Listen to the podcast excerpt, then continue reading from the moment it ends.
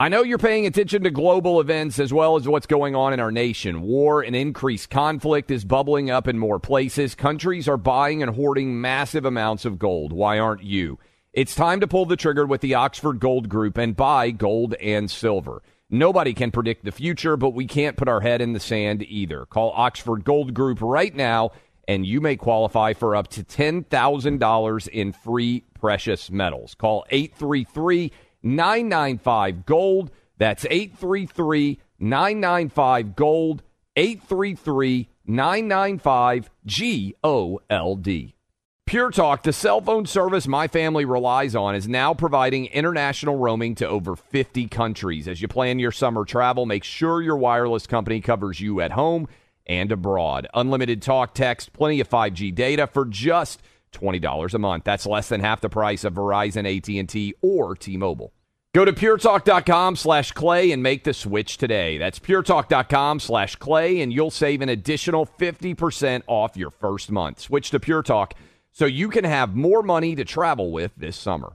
When you have health insurance, it's easy to forget about your out-of-pocket costs. That can be a lot of money. But are your bills accurate? Well, it's estimated that over 50% of medical bills contain errors. HealthLock can help you. HealthLock technology securely connects with your insurance and flags any overbilling, wrong codes, and fraud. You can even have HealthLock work on your behalf to get money back from select past bills. To date, HealthLock has helped its members save over $130 million. So to save, visit HealthLock.com today. That's HealthLock.com today. Welcome to today's edition of the Clay Travis and Buck Sexton Show podcast. Welcome back in, Clay Travis, Buck Sexton Show. Appreciate all of you hanging out with us. By the way, we're going to be joined by Senator Rand Paul in the third hour of the program. I believe he is our only scheduled guest right now, although maybe Herschel Walker might reach out and give us a call during the course of today's show, as we certainly are dealing with that runoff that is continuing. But wanted to make sure that you're not missing what is going on right now with Joe Biden. Still has not been to the southern border since, I believe, Buck, 2008. The Biden campaign in 2008 came somewhat close to the border. Can I just put this in the proper context? Because I tracked this one down. I think this is so interesting. They haven't even been to the border if you include 2008, meaning Joe Biden and his team. Joe Biden landed in El Paso, Texas, which is a city in Texas. Yes, it is along the border, but he did not actually go. In fact, he landed at the airport and headed north. Okay. So he hasn't even been to the border if you count 2008. Or maybe it was east, but he didn't go to the border is the point. I can't remember where he went. But he has never been to the border, Clay, is the end of the story, yes. That is their argument. They try to. It doesn't make them look much better that they cite 2008. I mean, it would be like if I said I've been to Disney World, right? If I tell you, Clay, I've been to Disney World, I'll give you all the Disney World recs you want. And you're like, great, Buck, so tell me about your Disney World experience. I was like, well, I landed in the Orlando airport, and then I drove down to Fort Lauderdale. That is Joe Biden's version of going to the border. I, by the way, can give you every possible detail you need on Disney World because I have been to every theme park in America, it feels like, since I had three boys. This is something you have to look forward to, Buck. Whether it's Legoland, whether it's Universal Studios, whether it is water parks all over the place, and certainly the Disney experience with the three boys, I've been to them all. Having said all of this, Peter Doocy, you want to actually give Pulitzer Prize is out. Miranda Devine, who we had on yesterday. Let me just give Miranda Devine some praise in that interview that we had yesterday. One reason to subscribe to the podcast is we know you're all super busy, and it's sometimes hard to make sure that you hear everything. Miranda Devine yesterday, Buck, in the 12:30 segment, if I remember correctly, you can go listen to it, hour one on the podcast, was phenomenal. And it's something that I think everybody who listens to this show should listen to if you are concerned at all about big tech, censorship, collusion, which, frankly, I believe everyone in this audience should be. Having said that, Joe Biden was talking at the White House. Peter Doocy, who also, Buck, should get every award because he's almost the only person speaking truth to power inside the White House on a day-to-day basis. Biden is headed to Arizona. Peter Doocy outside the White House as he is preparing, I believe, to leave, asked Biden, hey, while you're in Arizona, big border state with a lot of border issues, maybe it would make sense to go by the border. Here's that exchange. Listen. Why go to a border state and not visit the border? Because there's more important thing going on. They're going to invest billions of dollars in a new enterprise. More important things, Buck. When you hear the president of the United States, who's going to a border state, say there's more important things going on, that should be a clip that is grabbed and used by Republicans because given the state of our border, there really is, if you're in Arizona and you're in Texas, very few things at all that are more important than the absence of border security. And I do think that all of the polling for the midterm, especially in border states, showed that illegal immigration was a high-level issue. But back to our other point, if Republicans, even within the Republican Party, have other things that are going to make them ticket split, you're not going to, immigration is not going to overcome that.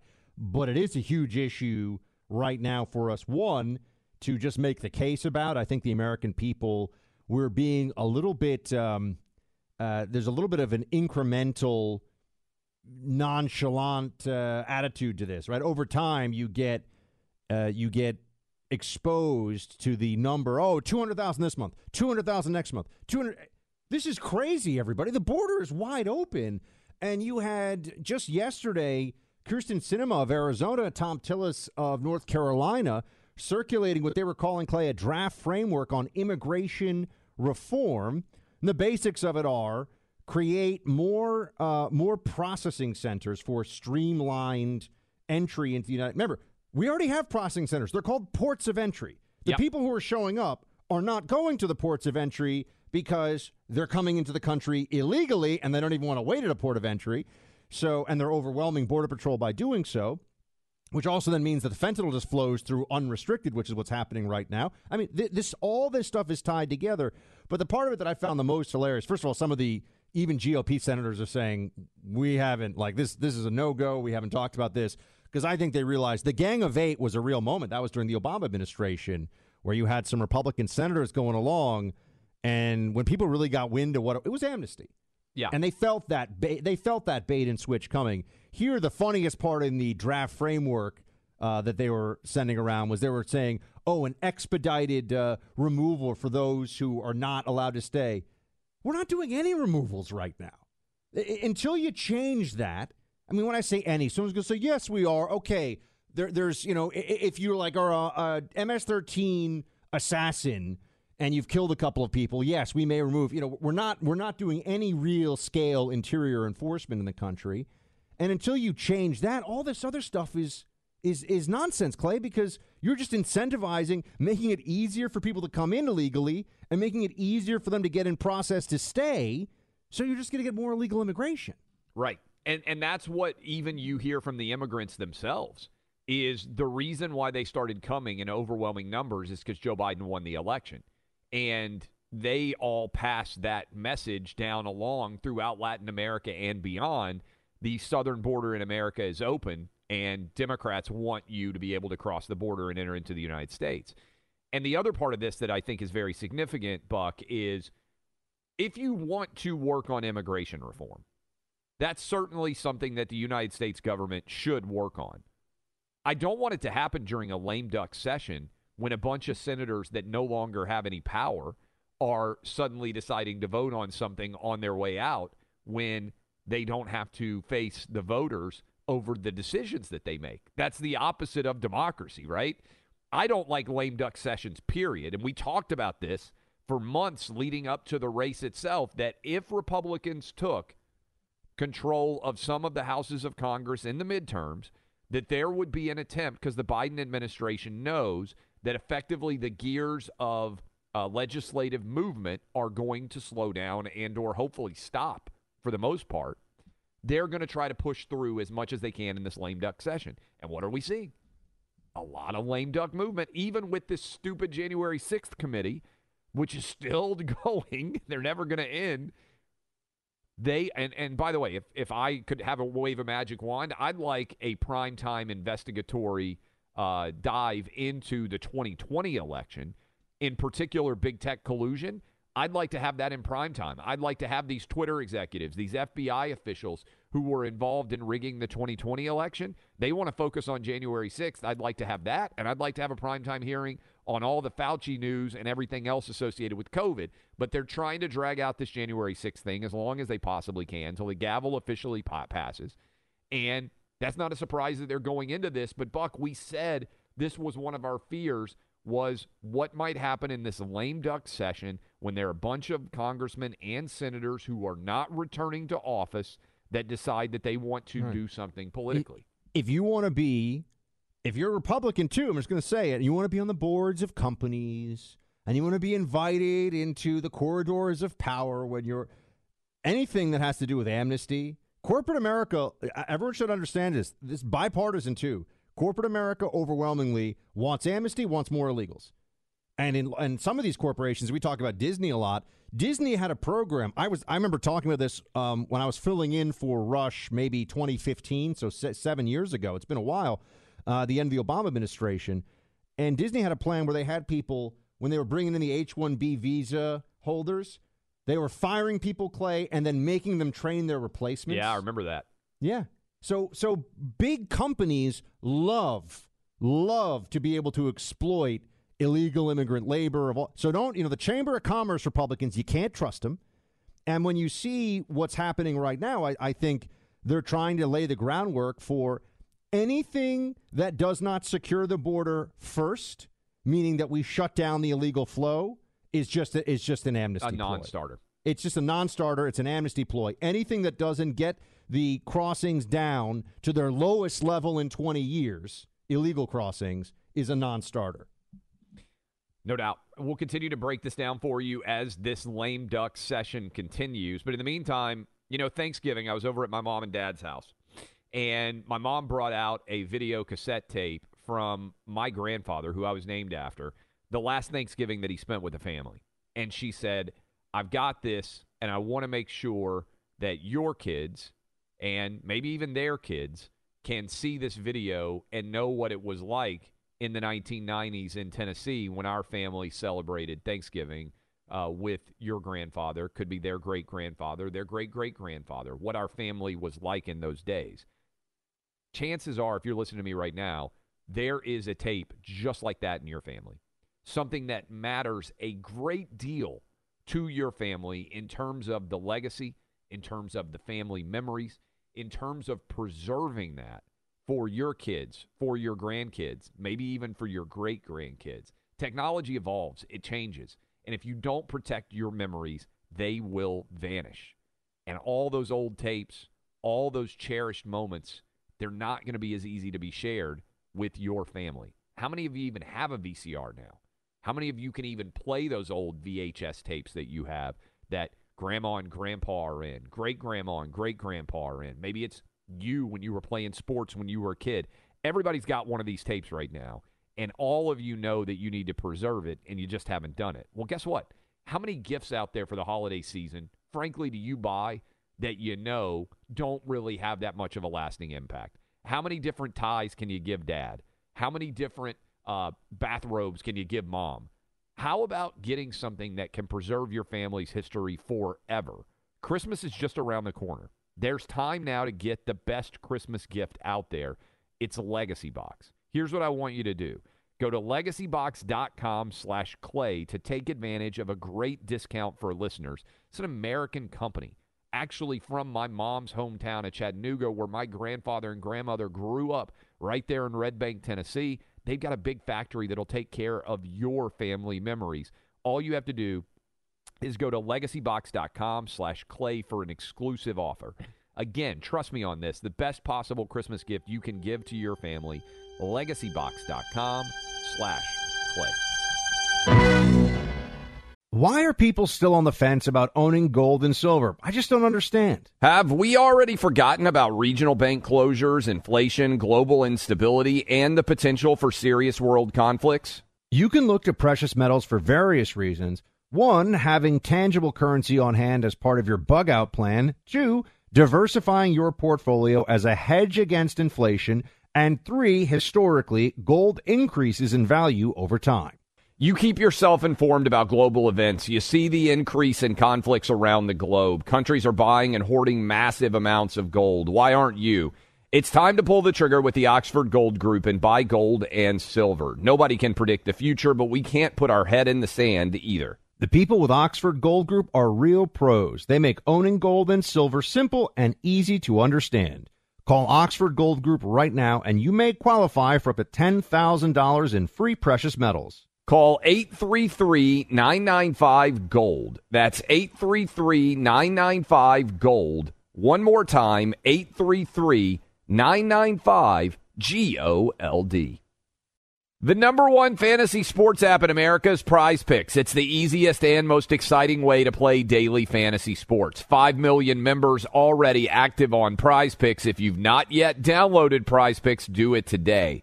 Unlike other apps, on Prize Picks, it's just you against the number. It's about the players and not the teams. You look for the sports you know best and that you follow the most. Then you make a single decision on each player projection, more or less. Every time you play, you pick 2 to 6 players and make that one decision. You can win up to 100 times your money on Prize Picks with as little as 4 picks. More player action on Prize Picks now than ever, and it's the best way to get action on sports in more than 30 states now.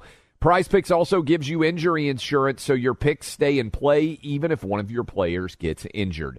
Download the free Prize Picks app and open your account. Use my name, Clay, for a first deposit match up to $100. Download the Prize Picks app. Use promo code CLAY, that's C-L-A-Y, to get set up and get a deposit match up to $100. Pick more, pick less. It's that easy. Grand Canyon University, a private Christian university in beautiful Phoenix, Arizona, believes that we're endowed by our Creator with certain unalienable rights to life, liberty, and the pursuit of happiness.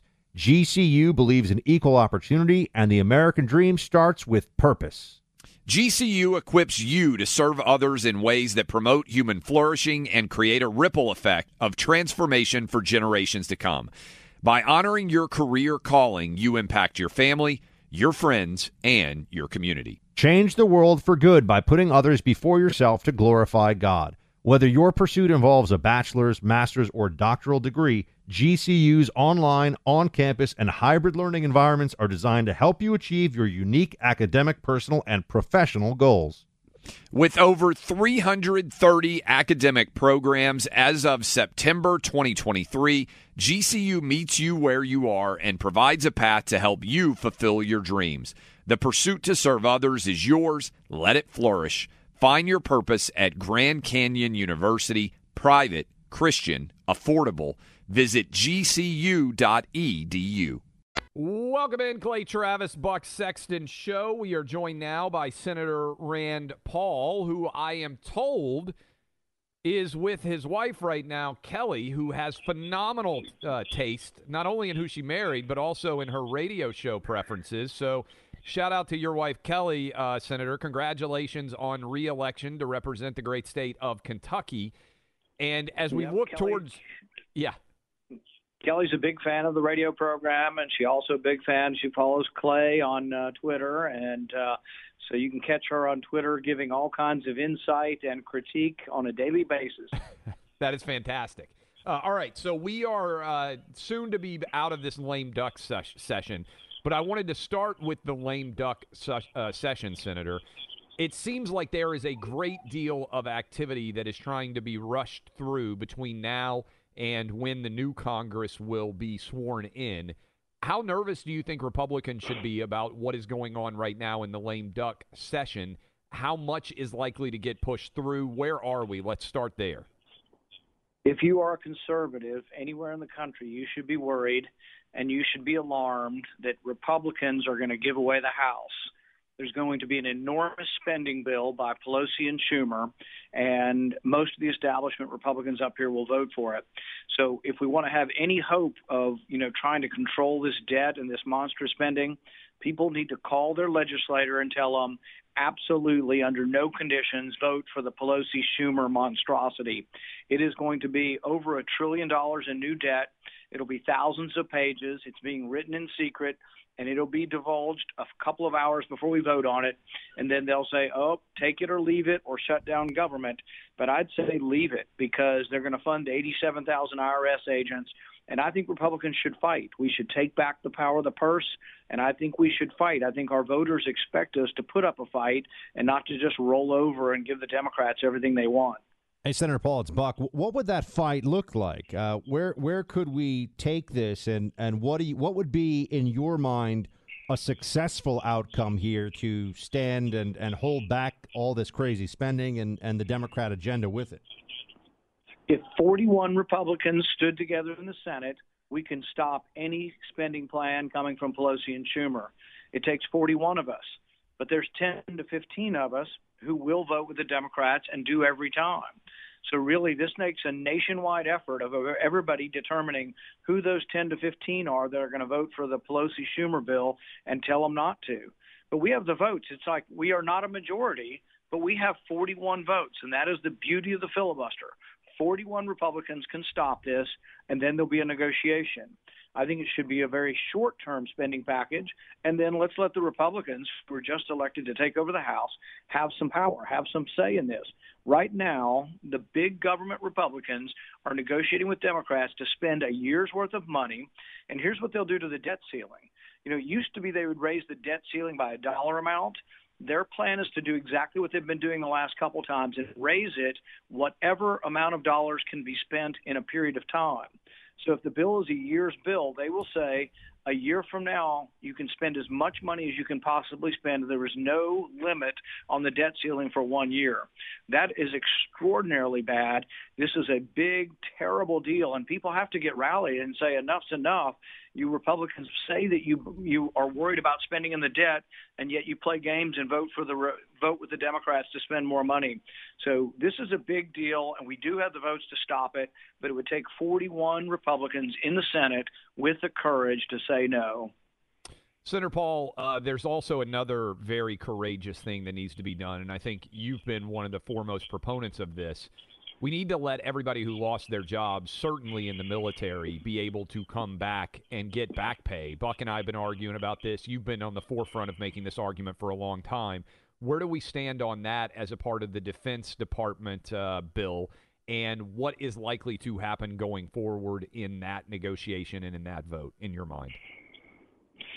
So the conservatives in the Senate, we led a letter last week. 20 of us signed a letter saying we won't vote to get on the defense authorization bill unless we have a vote first on getting rid of the mandate that says in the military you either get vaccinated for COVID or you are discharged from your job. And many thousands of people have been let go.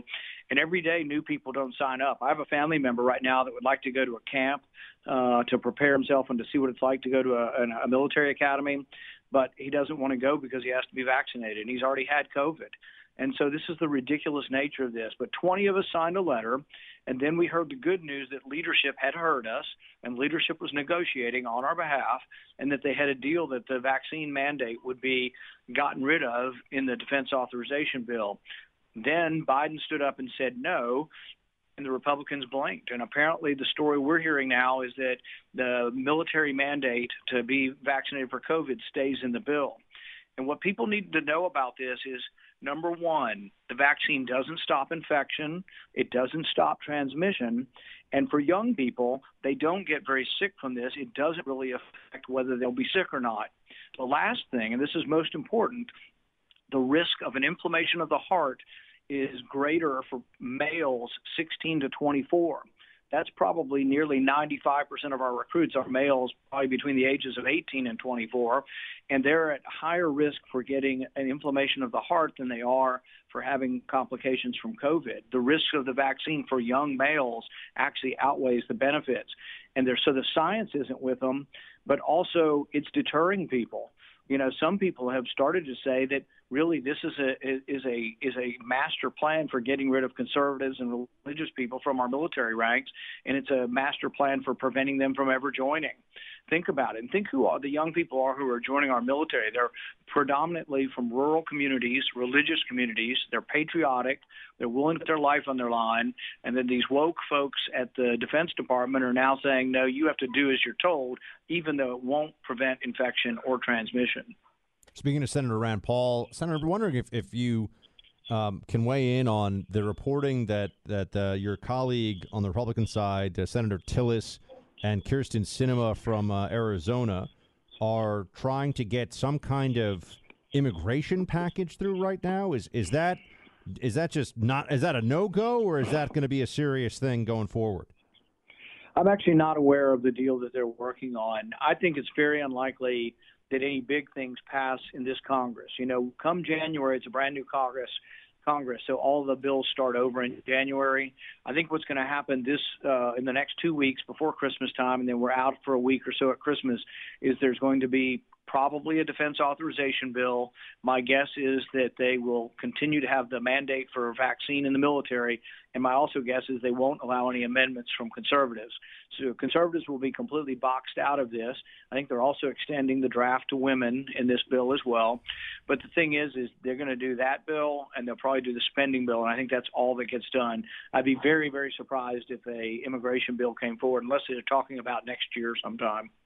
We're talking to Senator Rand Paul of Kentucky. He won re-election last month. The Twitter files that were released on Friday evening by Elon Musk having to do with Hunter Biden and what I think most people listening to us right now would agree is collusion between big tech and the Biden campaign, so far proven. Also, maybe the FBI involved. What should happen? What was your reaction to those revelations from Elon Musk relating to Twitter? You know, I love seeing the inside story of what, you know, the left-wing folks at big tech have been doing to censor speech. I have always been worried, though, about some conservatives thinking that we should regulate big tech and tell them what speech they have to put on their forums. I do think, though, there is an avenue for us, but the avenue is going after the government. And the First Amendment cases have shown there's a First Amendment case by the name of Lugar versus Edmondson Oil, and it says that the government cannot sort of commandeer a private actor. If they are working intimately with a private actor, to have the private actor be sort of the surrogate that censors speech, that then they are acting as an arm of the government. This is what will have to be debated in court, but in Congress what I'm proposing is that we put limits consistent with the Supreme Court cases that say the government cannot collude with big tech. It isn't really so much a rule on big tech. Big tech will still be free to do what they want, but the government, the FBI, can't be having weekly meetings. And this is what's going on. The FBI is having weekly meetings, but it's not about preventing terrorists from organizing on Facebook. It's about preventing people from discussing the election, complaining about the election, complaining about COVID, complaining about masks. People like me who have said a million times that cloth masks don't work, that according to the government is disinformation, and that will be blocked. But once this happens, we're in a real problem, and the government is actively working with big tech to do this. We are going to get to the bottom of this. We are going to explore this. I've told my staff I want to know about these meetings. We are going to insist on the documents that record these meetings. We are going to insist on being included at the FBI's meeting with big tech. People from Congress should be in the room. First of all, these meetings shouldn't happen. But if they're going to happen and they're going to completely defy us, then we are going to be present and find out what's being discussed there. This is a big deal, and we're going to do everything within our power. I'm going to be introducing legislation that makes it against the law for government to collude with big tech, not only collude to censor speech, but I don't like the idea of big government buying our anonymous information, such as our buying habits. And then, and this is what I asked Ray, but he wouldn't answer, I think they're penetrating the anonymous veil of data and attaching individuals to it. I asked him this directly, and he wouldn't answer the question. But I suspect that the government buys up reams and reams of information, but then uses their databases on people to connect information and habits. What you read, what you buy, what you're interested in online is then connected to individuals. That absolutely is illegal, but we have to get to the bottom of whether they're doing it or not. And so far, they have not been forthcoming. Last question for you, Senator Paul. Runoff election for people listening to us in Georgia right now. What's the difference in the Senate between 50-50 and 51-49? It's the difference between whether or not I have a voice in investigating the COVID origins. I am pushing hard to get Democrats to investigate this, but a 50-50 Senate allows us equal representation on the committees. So if you're a libertarian in Georgia and you think both parties stink, which is often true, and you vote for a libertarian, this time there's no libertarian. The choice is Republican versus Democrat, and I'm a libertarian-leaning Republican. If they want me to have more of a voice, it really isn't so much about the candidate. It's about which one is the Republican who's going to give me more power within the committee system, will make my voice stronger in Washington. And look, I'm an equal or ecumenical complainer about both parties and their spending habits, and if people want to hear that, and many libertarians do, and many people who are frustrated with the system who don't vote, they need to know that a vote for Herschel Walker is actually a vote to help me have a bigger voice. Get out there, Georgians. Get it done today. Senator Rand Paul, appreciate you being with us. Thank you so much. Thanks, guys. Gun owners out there, if you're spending your free time keeping your skills sharp, you've probably noticed the price of ammo is really high. Going to the range is expensive. I'm planning on doing a shooting range visit myself just the next few days, and I want my skills to be as sharp as they can be before I get out there and start dropping real money just so I can actually do the real live fire stuff. So how can you train safely from home? Well, with something called the Mantis X. You can now train without ammunition at your home using the Mantis X system. So many of the best shooters do the majority of their training with a technique called dry fire practice. That's what Mantis X is, a firearms training system that is a no-ammo, all-electronic way to improve your shooting accuracy. It attaches to your firearm like a weapon light. It's that simple. The Mantis X gives you data-driven, real-time feedback on your technique and guides you through drills and courses. 94% of shooters improve within 20 minutes of using Mantis X. This product is now being used by the U.S. military and special forces. It's military-grade technology at an affordable price. The Mantis X is a must-have for all the gun owners out there. Start improving your shooting accuracy today. Get yours at MantisX.com. That's MantisX.com. Second hour of the Clay Travis and Buck Sexton show gets going right now, everybody. We are seeing a lot of fights over religious liberty play out with currently an amendment voted down by, or it's not voted down, it's stalled, or was it voted down? Let me make sure I get the verbiage right here. Yes, the Democrats blocked, I should say. They blocked an amendment for the Respect for Marriage Act that would add additional protection for religious institutions and for effectively religious belief to not be engaged in compelled speech or to violate core principles and tenets of their beliefs. So that's going on right now. I mean, in the background of what we're about to tell you here on the legal side, there is this Respect for Marriage Act that is supposed to be a codification of Obergefell, the Supreme Court decision that then declared that same-sex marriage was constitutional. And here we are now seeing this play out through the legislature. Well, you also have this case that was heard yesterday. It's very interesting, and we'll try to break it down into ways that doesn't get a little too in the weeds on the legal side. But it really does, I think, matter as well and tells us where all of this is going when it comes to the First Amendment, particularly as it pertains to speech, but also free exercise of religion and religious freedom. So you have this case, Clay, 303 Creative LLC versus Elenis. I think I read this. I did not listen to the oral arguments. I read the transcript of it. And here's what is at issue. You had in Colorado, once again, Colorado, just like Masterpiece Cake Shop. This is an outgrowth of that case. They are connected. So yes, for people out there who remember the cake baking case, this is the next evolution of that. So the central dispute here is public accommodations law versus compelled speech. And what happened was a 303 Creative is a company that builds websites. Web designer Lori Smith has this studio, 303 Creative. They make websites for weddings.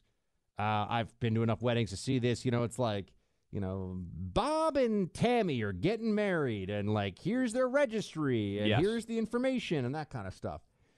So Lori Smith wanted 303 Creative LLC, Limited Liability Corporation, to be able to put on her website preemptively that she didn't want. This was just argued yesterday at the Supreme Court. I will say that even in the transcript, it comes across that Justices Jackson and Sotomayor are ferociously hostile toward this position that has been taken here. And just in general, I mean, for them, there is no anybody who doesn't see gay marriage, same-sex marriage, heterosexual, traditional marriage as all the same. They view as a bigot along the lines of somebody who opposes interracial marriage, for example. They see no distinction. The justices, I think, make that very clear in their view of it.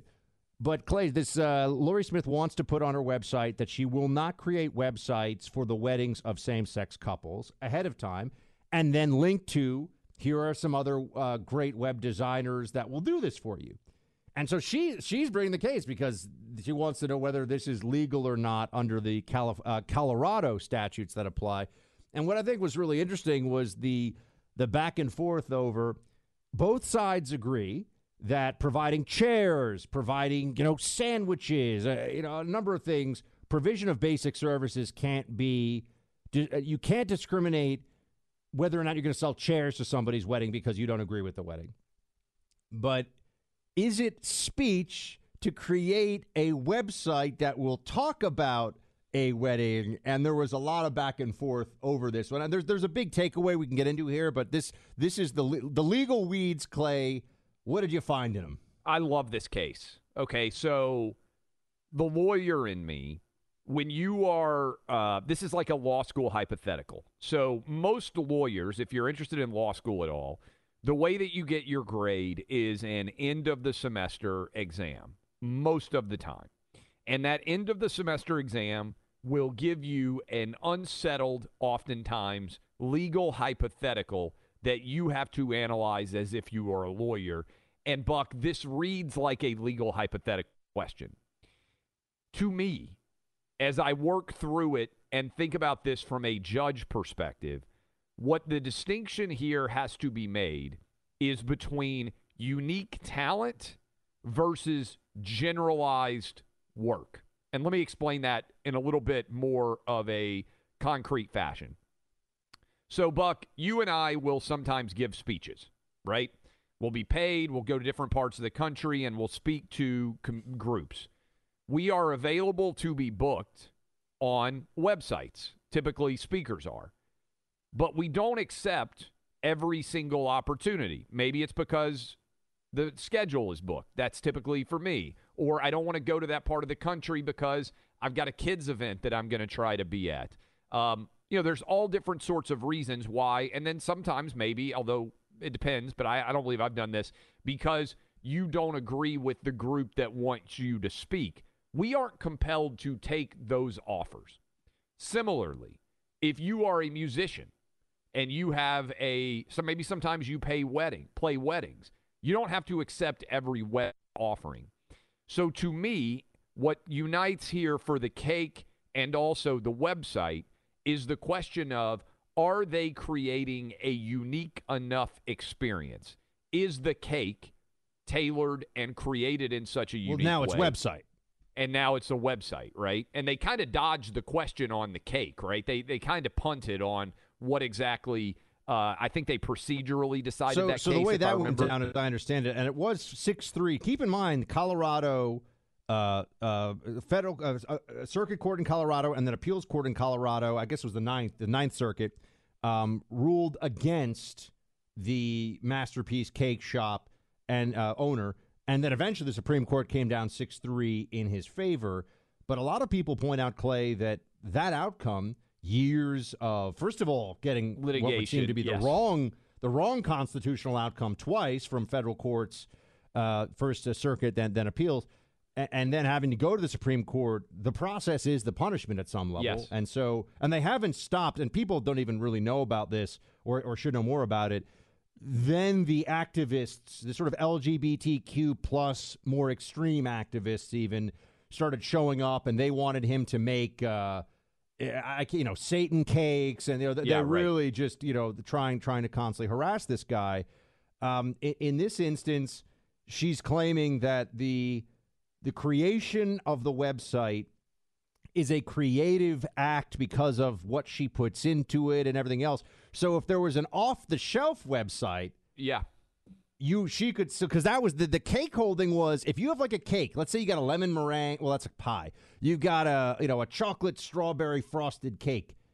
The Masterpiece Cake Shop has to sell it to a gay couple, for example, but they can't make him write on it, congratulations on your wedding, Bob and Bill or whatever. That was essentially. By the way, this also would apply, Buck, and I think it's interesting.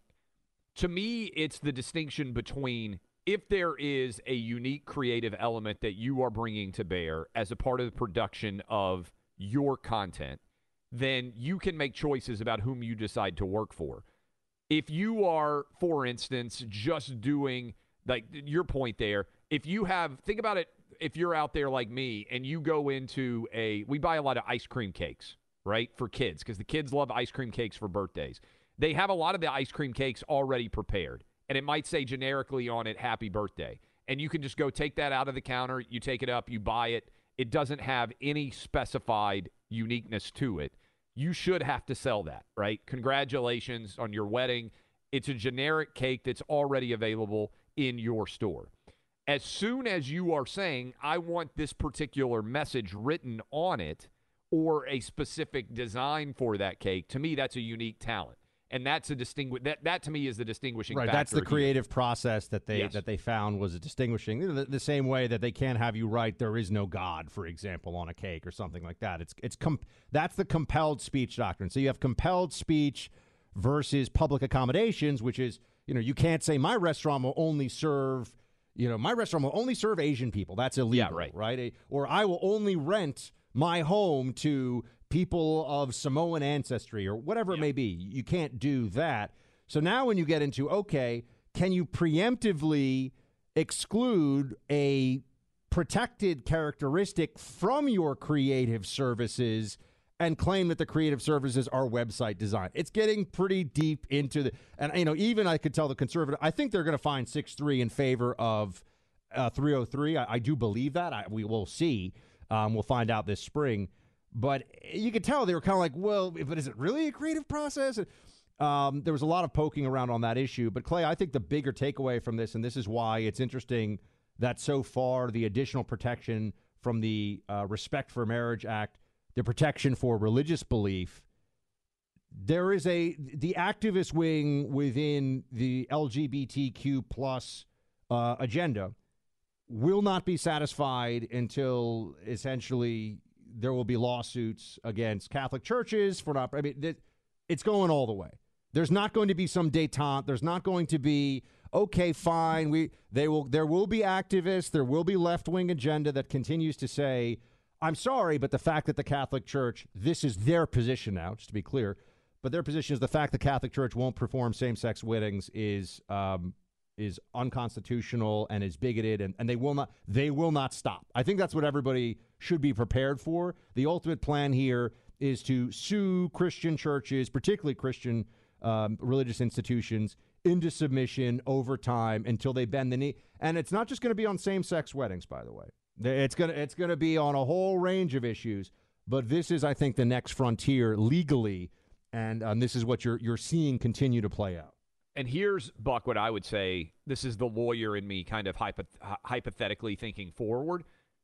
What if the website designer had said, I won't, and I think they discussed this some, I won't make websites for interracial marriages.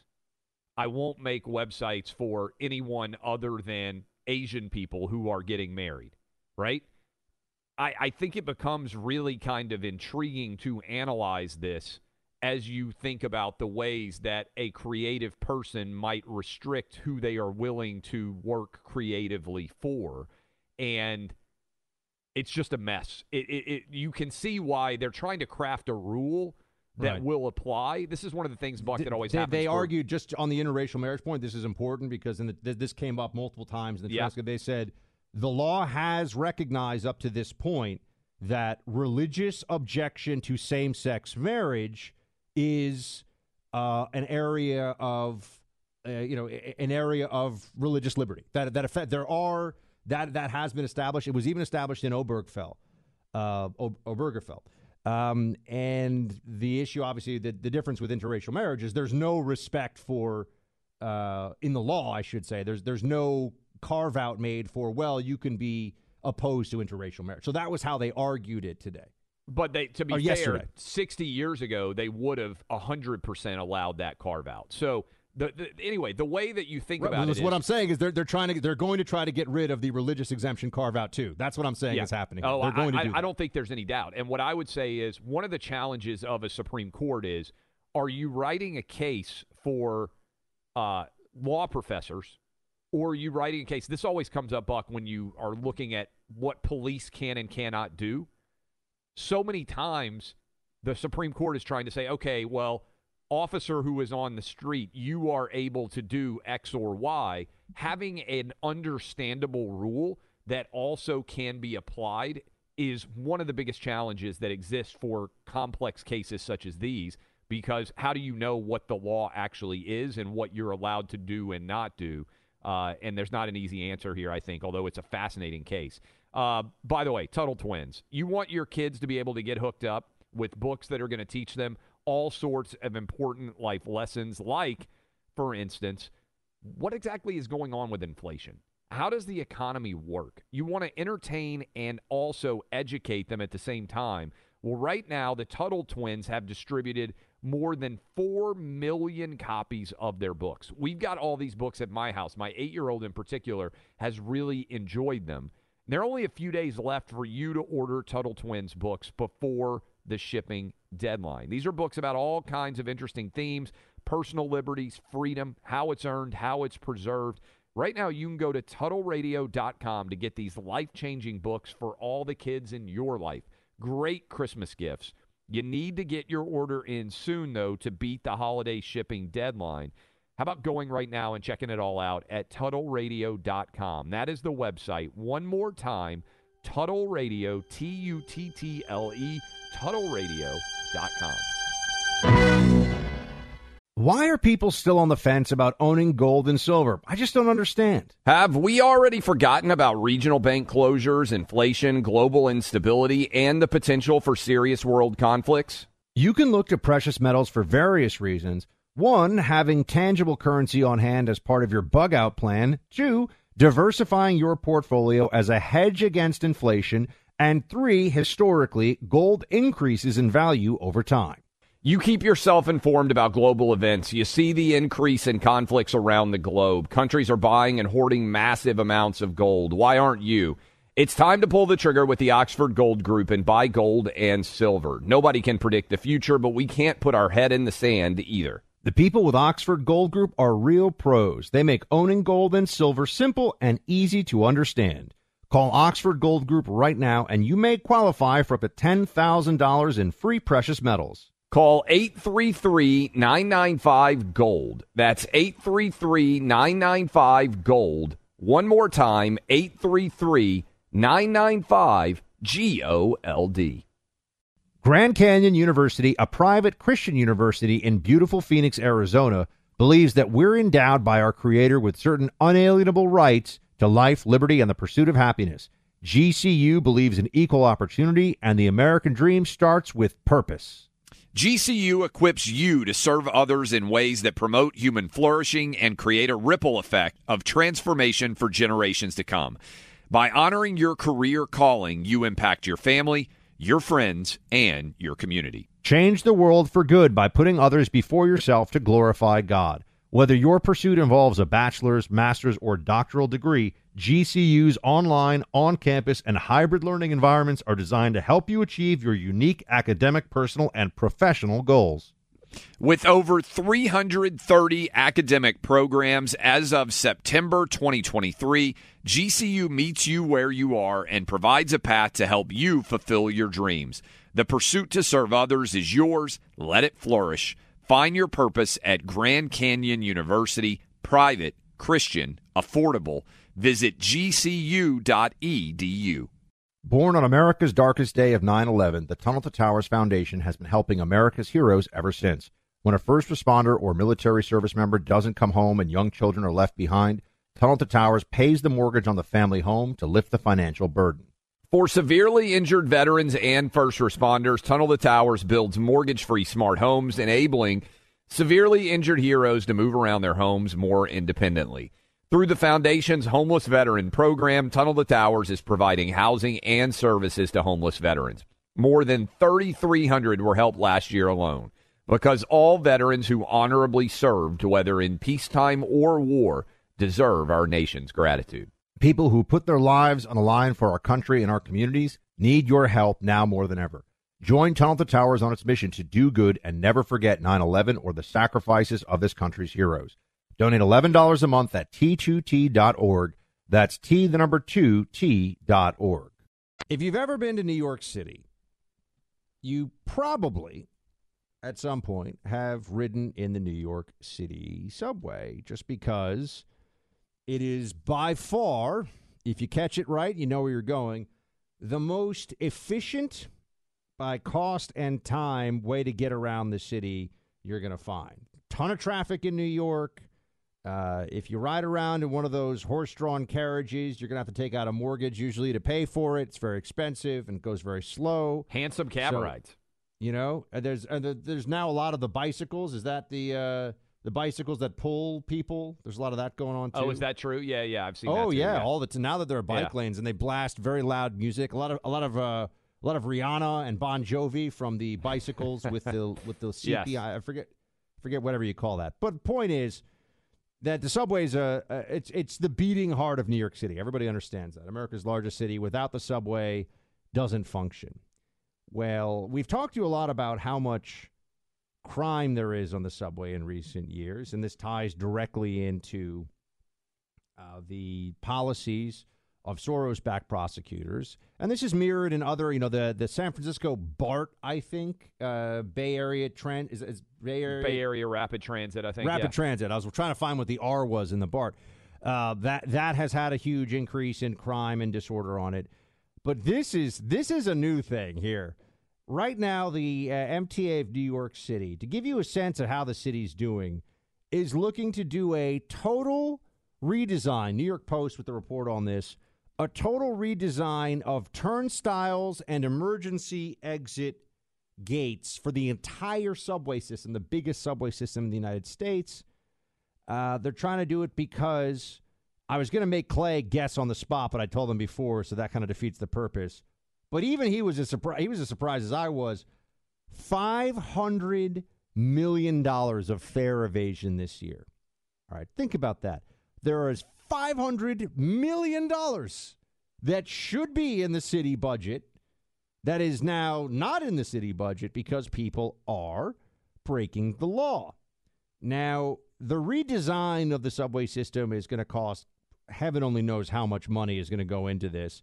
Because right now it's very easy. People they jump over the turnstile jumping. And this brings people back to the 90s when this was one of the crimes that they cracked down on. And we ran the experiment. You know what happens when you actually stop people and give them a summons or even arrest if they jump the turnstile? You actually end up coming into contact with a lot of people who have outstanding warrants. Yeah. You come into contact with a lot of people who might be wanted on a serious crime, a rape, a murder, an armed robbery, and you cut down on people scamming the subway system. Now, look, I understand the first time somebody jumps a subway turnstile, we're not calling in a SWAT team here, but that's not happening, all right? The opposite of this is happening. Clay, I just think between the hundreds of millions of dollars of theft that Target stores have seen last year, this is $500 million of theft via fare evasion. The left in this country, and really a big portion of the culture in America, has just decided that stealing is okay, that stealing is somehow a redistribution of wealth, that there's a social justice baseline for this. People doing fare evasions are not Robin Hood. They're not actually taken from the rich and given to the poor. They're saddling taxpayers with the shortfall. The MTA short budget is $20 billion a year. The shortfall is $2.5 billion year in, year out. When are we going to enforce the law, man? This is really what it comes down to. Here's the way to think about this, Buck. My understanding, based on our producer, Allie, is that it costs $2.75 to ride the subway. At $500 million in lost fares, that would mean that there are around $1.4 million worth of fare skippings going on every day. If that is true, then my math would suggest that's around 500,000 fare skips every single day in New York City. That seems extraordinary, like just running the math here, right? Because $500 million, somebody can correct me if my math is wrong, $500 million in losses is roughly $1.4 million in fare skips per day year-round in New York City. Given a cost of around $275 for each of those, that would mean there are 500,000 people skipping out on paying fares almost every single day, or routes, right? It's probably the same people who are sometimes doing it multiple times during the course of their trips. But that's a lot. And for people out there who say, well, I don't even know, it's a relatively minor offense. First of all, taxpayers end up having to cover the $500 million in losses because that isn't money that goes into the budget otherwise for the larger public trust. Also, Buck, I think the really big part here is the people who are skipping out on paying $2.75 to ride on the subway overwhelmingly are also engaging in other criminal behavior.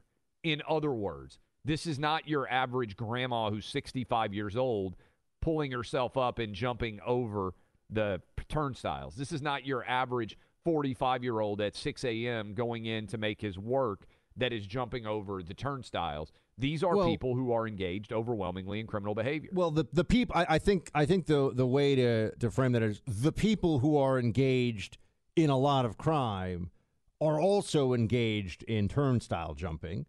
But yes, a lot of the people engaged in turnstile jump. I mean, this has become so normalized, Clay. You know, you'll see like 15-year-old, 14-year-old kids, a bunch of them right after school. I've seen it. They'll just hop over the turnstiles. They don't care.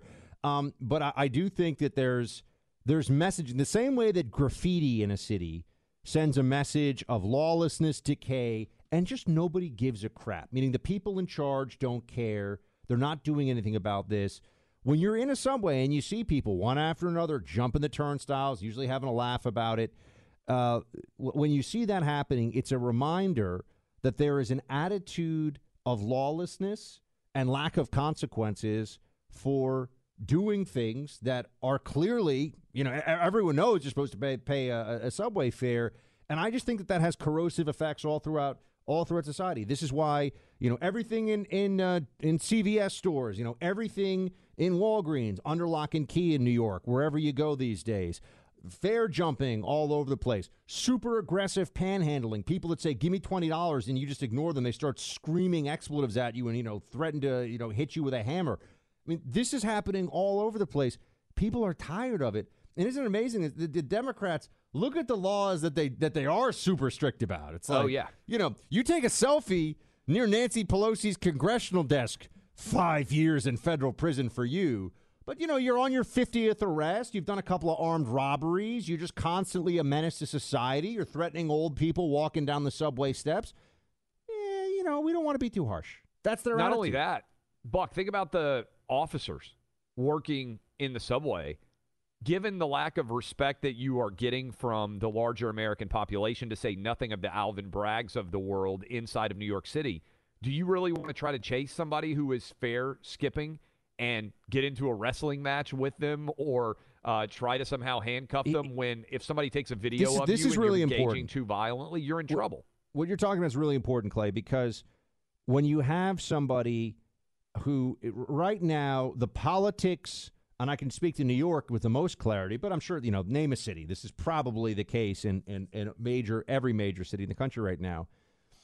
If a cop said, hey, stop, that's illegal, and then decided to give chase to somebody who had done a fare evasion, and then tried to put hands on that person, and there was some kind of a scuffle. I don't mean anything even goes really awry, But, you know, when you're actually using force to detain somebody and to handcuff them, who refuses to respond to you when you tell them to stop, to, you know, to accept that police officer's authority, has just willingly broken the law. We all know it. And let's say that that person, you know, if they get taken to the ground, they do, you know, scuff their head a little bit. There's a little bit of blood. Something like that happens. The city bureaucracy is going to side with the criminal, the lawbreaker, every single time. Yep. That's the attitude. Whether that's true or not, that's the attitude. Social media is going to say, look at this awful, thuggish police officer who tackled this guy, and all he did was jump over the refuse to pay his favor. Are we a society of laws or not? I spend so much time, Clay, the amount of time I spend, and I have an accountant, but just like filling out paperwork on taxes and all this stuff all the time, and it's always, oh, you better do this or else, you better do this or else. But all these things that are making people's lives miserable and putting people in danger and having a really negative consequence to society as a whole, look, the libs, the Democrats constantly excuse this stuff. They constantly excuse criminality as not a big deal, especially the quality of life stuff. And eventually you're just like, why does anyone want to put up with this anymore? It's really the same way that they like want to be masked up. They want to be told what to do. I think they like the opportunity to virtue signal by saying, oh, well, you know, I don't really care if there's like if everything's under lock and key at my Duane Reade, as long as we have criminal justice reform, I'm happy. They're lunatics. I don't know what else to say. This is why these things aren't getting fixed faster. But, you know, Larry Krasner, DA in Philadelphia, they're trying to get rid of him. So people do get tired of this eventually. But that's what, you know, Krasner's letting murderers out. I mean, he's a total maniac. Soros backed, of course. The holiday shopping season is the make or break time of year for so many retailers and online businesses. If you're running one of those, are you hooked up with Stamps.com yet? It's not too late to get your holiday mailing and shipping under control with Stamps.com. This takes just minutes, and it's a big time saver. Sign up now. You'll be printing your own postage in minutes. It's a one-stop solution for so many businesses relying on shipping purchases, especially during the holidays. For more than 20 years, Stamps.com has been a huge time saver for over 1 million businesses. This website gives you instant access to both the post office and UPS services that you need to run your business. And you can do it right from your computer. Imagine not having to visit the post office or waiting in line at local UPS store during the holidays. Save money and time with Stamps.com. I mean, we're talking up to 80% more in savings. Huge savings. Do yourself a favor. Get started right now. Go to Stamps.com today. Sign up with promo code Clay and Buck for a special offer that includes a 4-week trial plus free postage and a free digital scale. There are no long-term commitments or contracts. Just go to Stamps.com, click the microphone at the top of the page, and enter code Clay and Buck.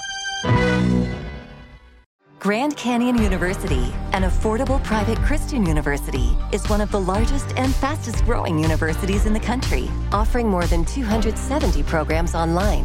In addition to federal grants and aid, GCU's online students received nearly $130 million in institutional scholarships in 2022. Find your purpose at Grand Canyon University. Private, Christian, affordable. Visit gcu.edu/myoffer to see the scholarships you may qualify for. More Than a Movie is back with Season 2. I'm your host, Alex Fumero. And each week, I'm going to talk to the people behind your favorite movies. From The Godfather, Andy Garcia. He has the smarts of Vito, the temper of Sonny, the warmth of Fredo, and the coldness of Michael. To the legend behind La Bamba, Lou Diamond Phillips. When I walked in, I didn't think I had a shot at Richie because John Stamos's picture was already up on the wall. Listen to More Than a Movie on the iHeartRadio app, Apple Podcasts, or wherever you get your podcasts. Hi, I'm Michael Rappaport. And I'm Kiwi Rappaport. And together we're hosting Rappaport's Reality Podcast. We have a passion for reality TV, and we're inviting you into our living room. We're dissecting the drama, and we're giving praise to the single greatest form of entertainment on television today. That is right. Reality TV is the greatest form of entertainment on television today. Listen to Rappaport's Reality with me, Kiwi Rappaport. And me, Michael Rappaport, on the iHeartRadio app, Apple Podcast, or wherever you get your podcast.